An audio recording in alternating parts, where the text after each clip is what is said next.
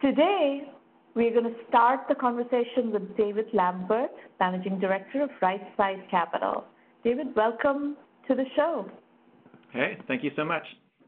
It's great to be here. So, uh, tell us about you. Tell us about Right Side. Let's get uh, acquainted.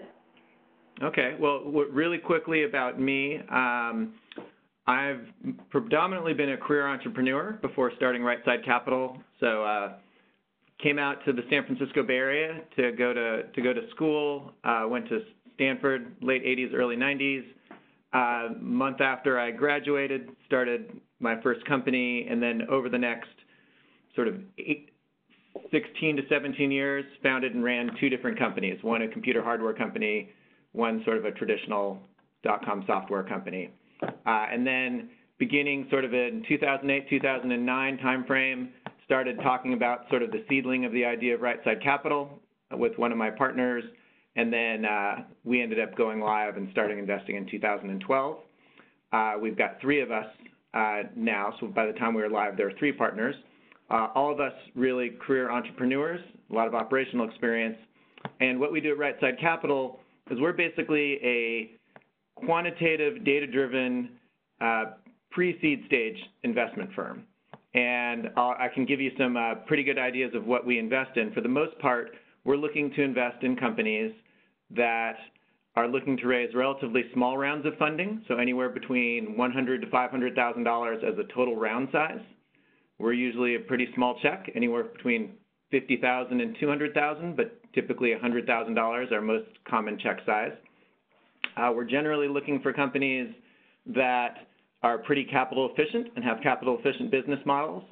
So most of the companies we've invested in have either been bootstrapped or have just raised relatively small amounts of capital by the time we invest in them. Uh, we're generally looking for companies that already have a live product generating a little revenue. Uh, mm-hmm. most of what we invest in has about 5,000 per month or higher. Uh, we are not necessarily looking for companies that are looking to go down the venture capital channel. So we're fine if you want to go down the venture capital path and you think that's right for you. But I would say that probably three out of four of the companies that we invest in, uh, at the time that we invest, it's a reasonable assumption that they could get to cash flow positive with two or three million raised over the life of the company and not mm-hmm. necessarily mm-hmm. need to go on the high cash burn, high fundraise, shoot for the moon path. So we're completely fine if you want to do that. Uh, we basically invest usually a round or two earlier than what you would think of as traditional seed investors, you know, and usually around earlier than what most other pre-seed investors would do. Our sort of typical round might be a company that's raising just two or three hundred thousand dollars, and we might be a hundred thousand of that. We're based in the Bay Area, but we predominantly invest outside of the San Francisco Bay Area and outside of New York City. I would say San Francisco and New York probably makes up 20 to 25 percent of our portfolio combined, and the rest mm-hmm. is in geographies outside of, the, of those two cities. Uh, but we do predominantly invest in sort of in North America, so mostly U.S., okay. some Canadian-based startups, occasionally in Mexico. And uh, what about sectors? Is it a B2B preference? What kind of uh, companies do you like to invest yeah, in? Yeah, so we, you know, our favorite business model is definitely B2B SaaS. We don't mm-hmm. have a we don't have a particular focus where we have to, to invest in that. But when it ends up happening in today's world, it takes a lot less capital to build a successful B2B SaaS business than it does to build a consumer business. So that's something that, so, you know, our mix has changed over time as sort of the capital needs for different business models have changed. I would say back in 2000, 2012, you know, 2010 to 2012 timeframe, you know, it was probably cheaper to build a consumer product because if you could get an article written about you on TechCrunch or in some news media, you'd get thousands to tens of thousands of users overnight, and you could sort of test your product, see if people liked and used it. Now you can't do that, um, and so it's much more expensive, and just most B2C companies don't end up fitting what we're looking for. So we, we try to keep an open view because what's capital efficient today might be very different than what is just a year or three years from now. So we try not to view ourselves as sector focused. But so 70 to 75 percent of what we invest in in today's world does end up being B2B, B2B business models, mostly SaaS. Got it. So um, did you read my recent um, series of bootstrapping to exit articles? I think I've written several. Um, I, yeah, I have read some of them, and I've listened to some of your previous uh, interviews, so have a very good idea, sort of philosophically, where you're going, and uh, we're very much aligned with that. Uh, we think, you know, at a high level, we think most entrepreneurs, the entrepreneurial world at a high level has been somewhat brainwashed, we think, by the venture capital world into believing that your, the rounds of funding you raise and the amounts and who you raise it from and those valuations are what determine success. And in our view, what determines the success is the last check into your company, which is the one where you're being acquired, and everything else is about working backwards towards that. So uh, let's talk about a few of your companies. Um, walk us through a few examples of what you have invested in, and in particular, um, give us some insight into what was the state of the company when they came to you, who were they, how did you find them, and what is it that attracted you enough to want to write the check? Yeah, so uh, you know we're, we're, very active investors. So you know we've made invested in 900 companies since 2012. So mm-hmm. you know very high volume. I can highlight a couple, but it's uh, it's not that we have a very specific profile that we're looking for. Um, you know, we have some companies that will be well-known sort of brand names that have gone down the venture capital route. You know, some of those might be, you know, PillPack, ClassPass, DataRobot, you know, things like that. Um, we've got a lot of companies that will be completely off people's radar because they're going after sort of niche vertical B2B SaaS markets that people don't know about. So, you know, we have a company called Pet Desk that is a B2B SaaS product for the veterinarian market. Um, mm-hmm. And they're doing wonderfully, but almost no one's going to have heard of them. Uh, we've got a very interesting company called LabFellows that has a B2B SaaS product that targets the, the life sciences, you know, biotech lab market and is uh, mm-hmm. a product that helps sort of lab operations. But again, not, a, not necessarily a market or a, a product that most individuals will be that familiar with. In general, what we look for in companies uh, is, is sort of a, a, host of things. We like, you know, we sort of look at team, we look at how much capital you raised to get to where you're at. We look at what your current cash burn is now. We look at your, your unit economics and, you know, a host of other things. And we basically suck up a lot of data points and then we make a very quick yes or no decision, usually in a week or less. Um, and move forward. And what our philosophy is, which is somewhat different from most firms, is we actually think at this early stage, you can't predict much about the future for any company that you're looking at. So we do almost no subjective analysis where we say, is this a good idea or a bad idea? Do we think there'll be demand for this product? How large will this market get? We think that at the stage that we invest in, there's too many variables of uncertainty, and you just really can't be that accurate in making any predictions going forward. And, and so that, that step, that big subjective analysis step, doesn't add much value.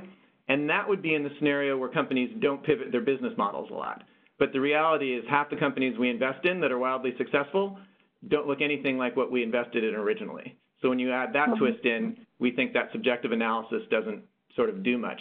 So what we do is we, we focus a lot more in today's world on unit economics, cash burn, and team, things like that.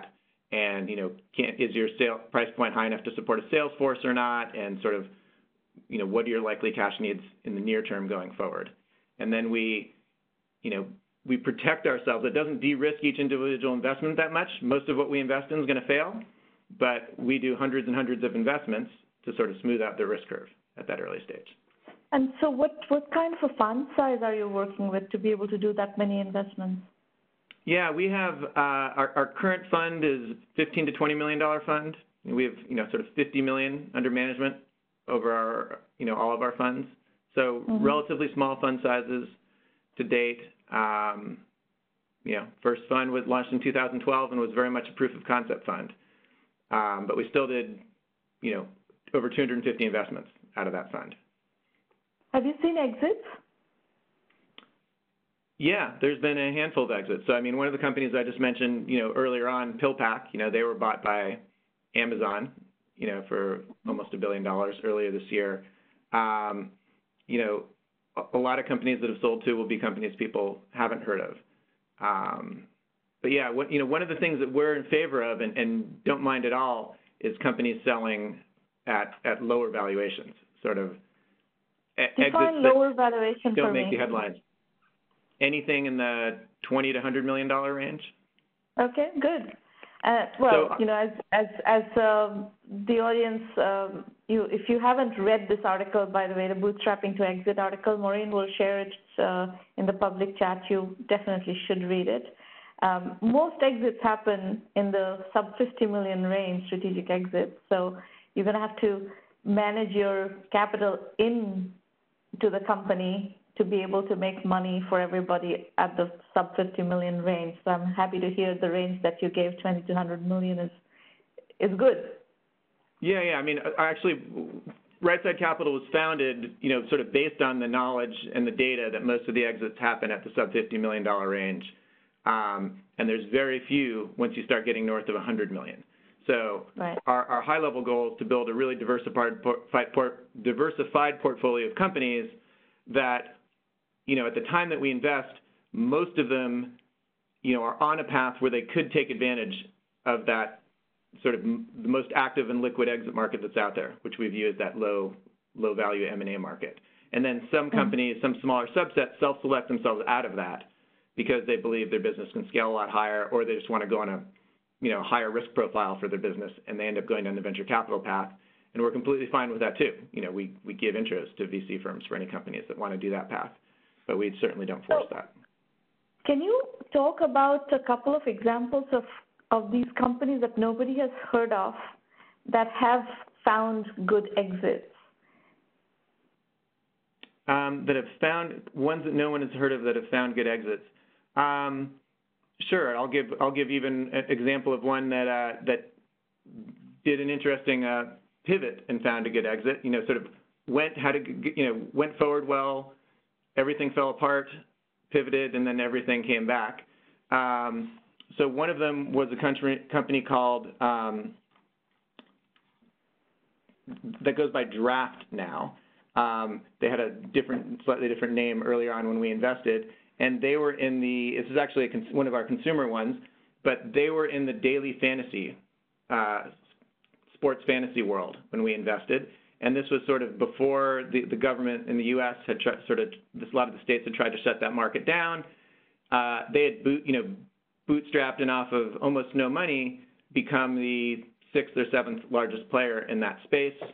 Uh, we invested in a small round that they did.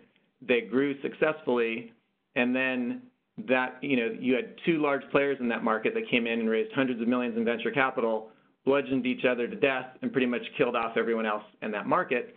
And they sort of saw that path happening, and they ended up selling off their the the assets they had built to one of those two dominant players. Sort of you know the Mhm. and then they ended up restarting and building out a consumer product that was not based on live betting, that was sort of based on social networks and things like that, started to get traction there. And because they were capital efficient, they were able to stay alive long enough to where that market sort of came back around to being a little more friendly to live betting. They started pivoting Mhm. back into that, but with a substantially different business model. And then a a public company from the UK, which where gambling is legal, came in and wanted to enter the U.S. market, and made them an offer that was in the you know mid tens of millions of dollars range, and they sold rather quickly at that point. Mhm. And it was a great outcome for the entrepreneurs. And the only reason they were able to to, to execute on that exit is because they had been very capital efficient to date. You know, they had not raised millions and millions of dollars. I think they had raised Mhm. something along the lines of two to two and a half, you know, Yeah. over their entire lifetime to there. Uh, you know, some Well- other interesting things that happen that you can put yourself in play for as an entrepreneur if you're capital efficient is sometimes feeding into the, the private equity world as well and getting Mhm. partial liquidity. So um, that company that I mentioned, PetDesk, they were also very capital efficient, and they recently had a round, you know, it was like a $12 million round led by a private equity firm, or a firm that sort of, it was a venture firm that sort of acted like a private equity firm a little bit in how the round came together. And the company was able to get new capital in uh, to, to grow the business, but also a substantial amount of that went to buy out some of the existing cap table, and the founders were able to get some liquidity from that hmm exit as well. So we've had a few different companies that have gone down that path um, and have raised rounds where they got partial liquidity and then get to keep going forward with the business. So um, here's a question. You mentioned Mhm. pivot several times. Um, you know, pivot is a very tricky thing to manage, and it's a very tricky thing to manage from a cap table point of view because if you need to raise more capital to support a pivot, that means that your early investors didn't really get a lot of valuation. Um, nonetheless, that happens, and it, it happens very regularly. So here's a question that's a slightly more subtle question. I was actually coaching one of our entrepreneurs, one of our premium members, yesterday, and this is a company, it's a SaaS company, B2B SaaS company that has a couple of paying customers, has three POCs going right now, but their paying customers or POCs are not in the vertical where they think they're going to build the bulk of their business. So they they have, you know, in the in course of figuring out the product, they have decided that there is a vertical that they want to go after, but the initial traction is not yet there. So, you know, these days seed investors want everything checked out. So would this be the kind of company, they do have some, uh, you know, recurring revenue, a little bit of recurring revenue right now, probably four or 5,000 a month. Is this the kind of company that would fit your investment thesis from a B2B SaaS point of view? Um, potentially, it's uh, it's on the cusp. But it would sort of depend a little bit. You know, that would be at the high level. If they haven't raised a lot of capital to date and they only need a relatively small round, that would be a company that would sort of make it towards our into our front end screens and that we would look at and dive deeper. You know, one one of the mistakes a lot of people make and a lot of entrepreneurs make when they look at our website or they hear me talk, they think, ah, you know, I'm a startup. I've got over 5,000 a month in revenue. I'm looking to raise a, a round that's below, you know, 500,000. I'm looking to do it at two and a half million. I check everything on your box, therefore you're just going to fund me. You know, those are sort of our criteria for you to even get in the front door and for us to start to take a look at you because almost everything we fund fits in that profile. For a company like that, it would really depend. Um, you know, are those POCs just very short deals where they, they've got 5K a month revenue, but that's for the next 60 or 90 days, and then that goes away? Or these sort of ongoing indefinite pilots where these are companies that are sort of trying it you know, as a SaaS product ongoing at a, at a, and then they're debating whether to scale out and be much larger. Mhm. If it's that and the price point is fairly high, where we're very convinced, you know, it can definitely support a sales force, then that's probably the profile of a company that that we could potentially invest in. Um, usually, though, you know, we we discount POC and pilot revenue. You know, it's Mhm. it's you know, so if, if if they were that same profile and they just had four or five thousand in revenue of customers that had gone through pilots and are using it live, we wouldn't care that those customers weren't necessarily in the market that they think is going to be the main market they they go have, after. they have a couple of customers, but I'm, I'm actually I'm just using this to kind of see how you think about deals. Um, these guys have uh, real revenue uh, from from a couple of customers and then Okay, more yeah. PLCs. But Yeah, yeah. le- let And- me and probe one point you made is how much capital has gone into a company. Can you elaborate? So for for a company to have got to four or five thousand dollars MRR, what is comfortable from how much capital has gone into that process? Yeah, so uh, I'm going to give you my 2019 answer to that, and then maybe I'll give you a little bit of a backstory because that's that's changed substantially from 2012 to 2019 as far as what's sort of possible in the entrepreneurial world.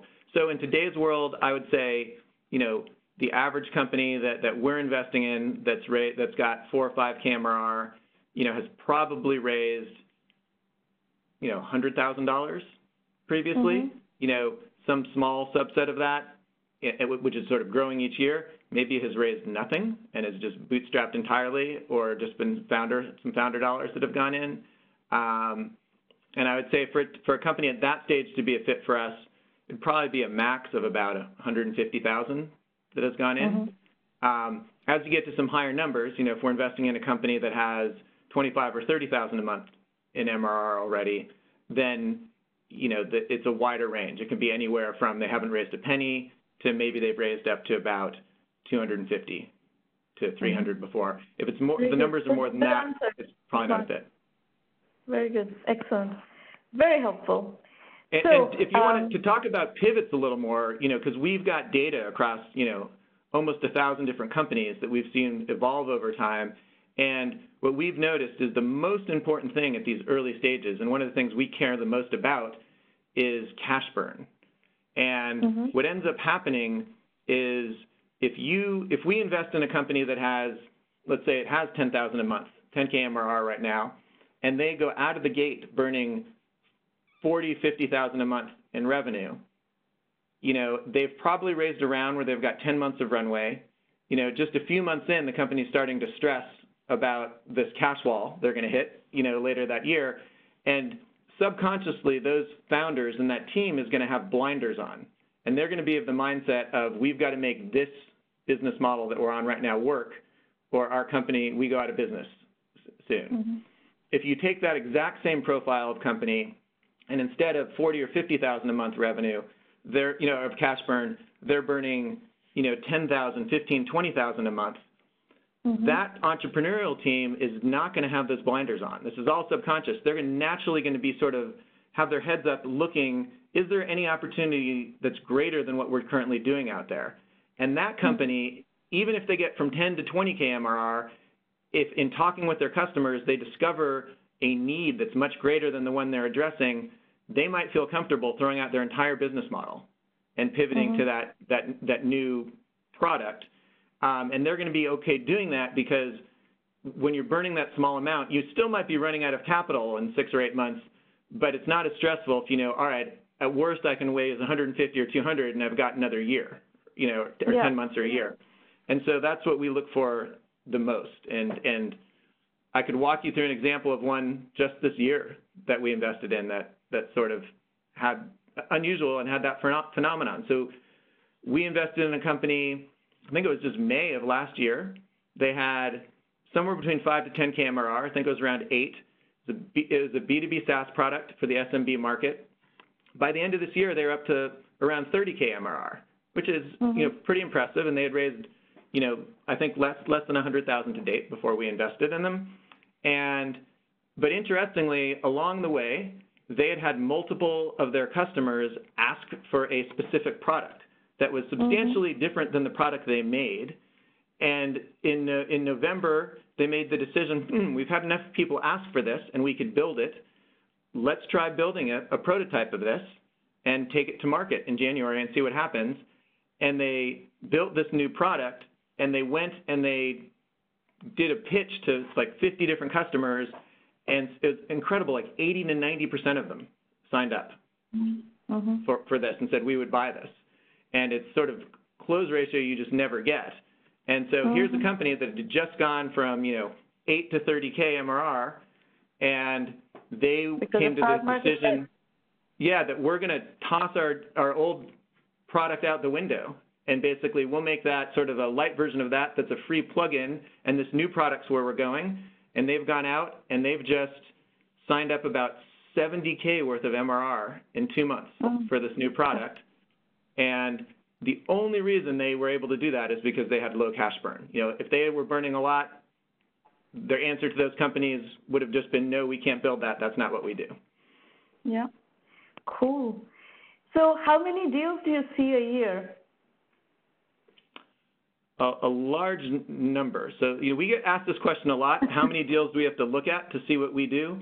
And we have a lot of sources of deal flow. So it really depends on the channel. So, you know, one of our, our major ones is actually just random people that come to us off, you know, via email, inbound LinkedIn, internet.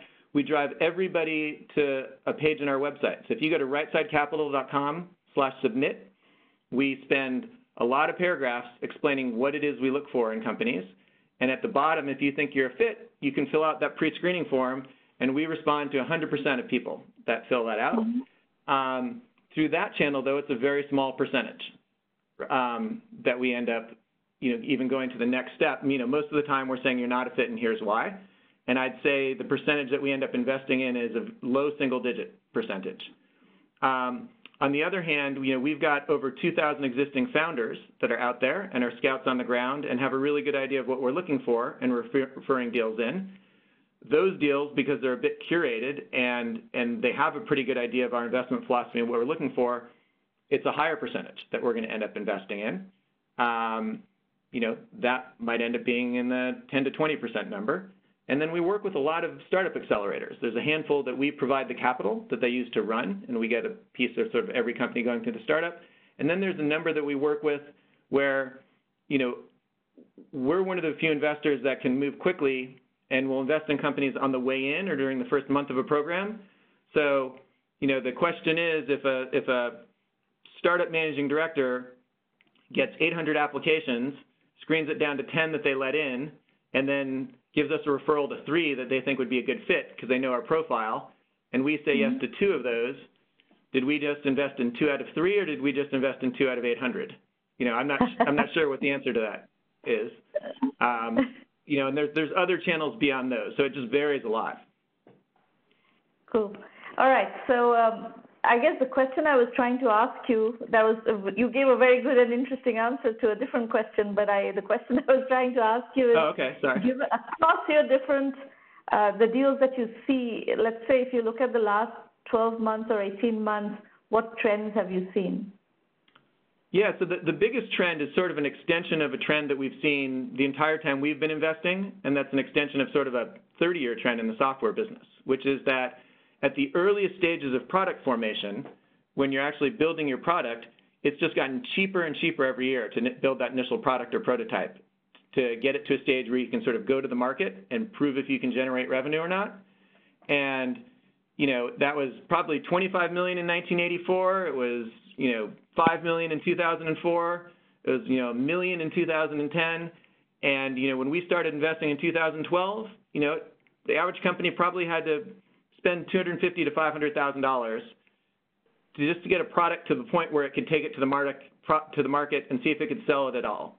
And I would say by 2015, in the software world, that average cost was down, you know, below 200,000. In today's world, it's even lower than that. So the biggest trend that we see is because of that, there's a lot more startup activity, particularly in the software spaces, and the cream of the crop each year just has more and more revenue without having raised that much capital. And they're able to sell to customer profiles that you wouldn't have thought possible to sell to without that much capital. So a year and a half ago, we thought, hey, this is really interesting. We're now seeing a lot of companies each year that haven't raised anything and actually have a product that's generating 10, 20,000 a month revenue. But we weren't seeing companies that had enterprise products, you know, where it was 1,000, 2,000, 5,000 a month price points that mm-hmm. had raised hardly any revenue. And in the last 12 to 18 months, we're starting to get a steady trickle of those. So companies that have raised anywhere from nothing to, you know, less than 150,000, and they have products that are like 2,000, 5,000 dollar a month products, and they actually have customers paying them and using it. It would have just been unheard of two or three years ago. You know, the conventional wisdom is you you needed a million to do I it. have a slightly different analysis of this trend. Mm-hmm. It's I think it's not that it's become cheaper to build these products. It has become cheaper. Of course, it doesn't cost 25 million anymore to build anything, but uh, I think it's because entrepreneurs have become a bit savvier about bootstrapping, and I will take take some credit for uh, for pushing this message heavily.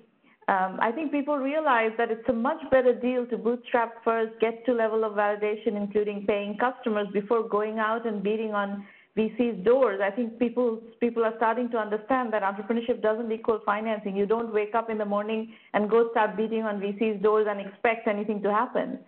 Um, so I think people are realizing that they have to put in 12 to 18 months, sometimes 24 to 36 months of bootstrapping before they should go out to raise financing, and they're just not wasting time going to VCs doing that. Yeah, I think that contributes too. I mean, at the end of the day, there's just a lot of factors. So I mean, there's that aspect, but you know, also developer tools are just more powerful than they were three years ago, yes. six years ago, 12 years ago. So two developers can day, today can do what it took six to do five years ago and the same five years before then. And you just have so many more cloud products, tools, and services that you can leverage as a startup that you maybe had to build or pay for, you know, at much higher prices for earlier on. So there's no single answer, but I definitely agree what you said contributes a lot too. It's just a lot of factors have gone into this. But at the end of the day, there's a lot more companies that have been able to get, you know, generate capital with relatively little, little raised, and these days, even generate capital off of some enterprise products with relatively little raised. Yes. Great. Well, that was a fascinating conversation. Exactly what uh, what we need to uh, have our